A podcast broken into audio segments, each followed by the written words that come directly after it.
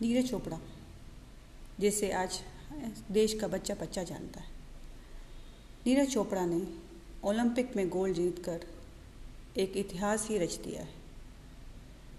देश जिस एथलीट के लिए 121 साल से सपने देख रहा था, उस सपने को अपने भाले के दम पर हकीकत में बदला था नीरज कुमार चोपड़ा ने।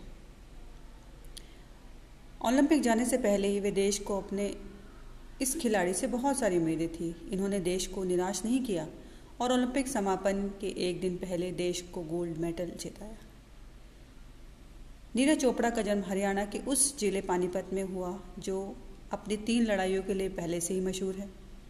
यहाँ के छोटे से गाँव खांद्रा में किसान के घर 24 दिसंबर 1997 को नीरज का जन्म हुआ। नीरज ने अपनी प्राथमिक पढ़ाई पानीपत से ही की है। अपनी प्राथमिक पढ़ाई को पूरा करने के बाद नीरज चोपड़ा ने चंडीगढ़ में बीबीए कॉलेज ज्वाइन किया था।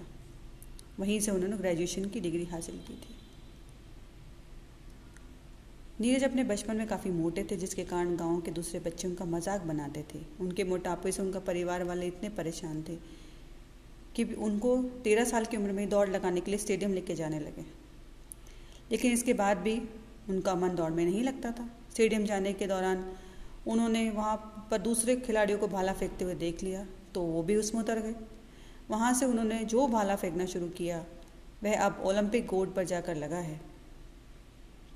पढ़ाई के साथ वे जेवलिन में भी अभ्यास करते रहे। इस दौरान उन्होंने नेशनल स्तर पर कई मेडल अपने नाम किए।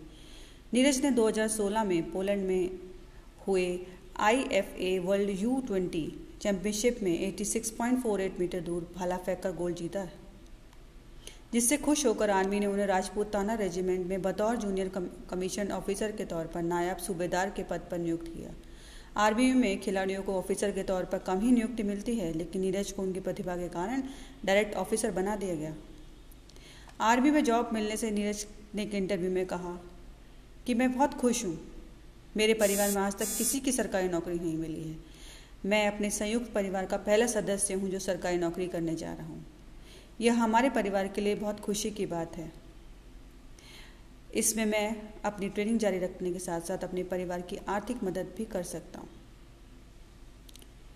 2018 में इंडोनेशिया के जकार्ता में हुए एशियन गेम्स में नीरज ने 88.06 मीटर का थ्रो कर गोल्ड मेडल जीता था। नीरज पहले भारतीय हैं जिन्होंने एशियन गेम्स में गोल्ड जीता है।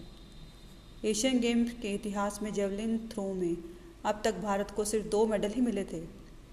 नीरज ने पहले 1982 में गुरतेज सिंह में ब्रॉन्ज ब्रॉन्ज मेडल भी जीता था। 2018 में एशियन गेम्स और कॉमनवेल्थ गेम्स में शानदार प्रदर्शन करने के बाद नीरज कंधे की चोट का शिकार हो गए।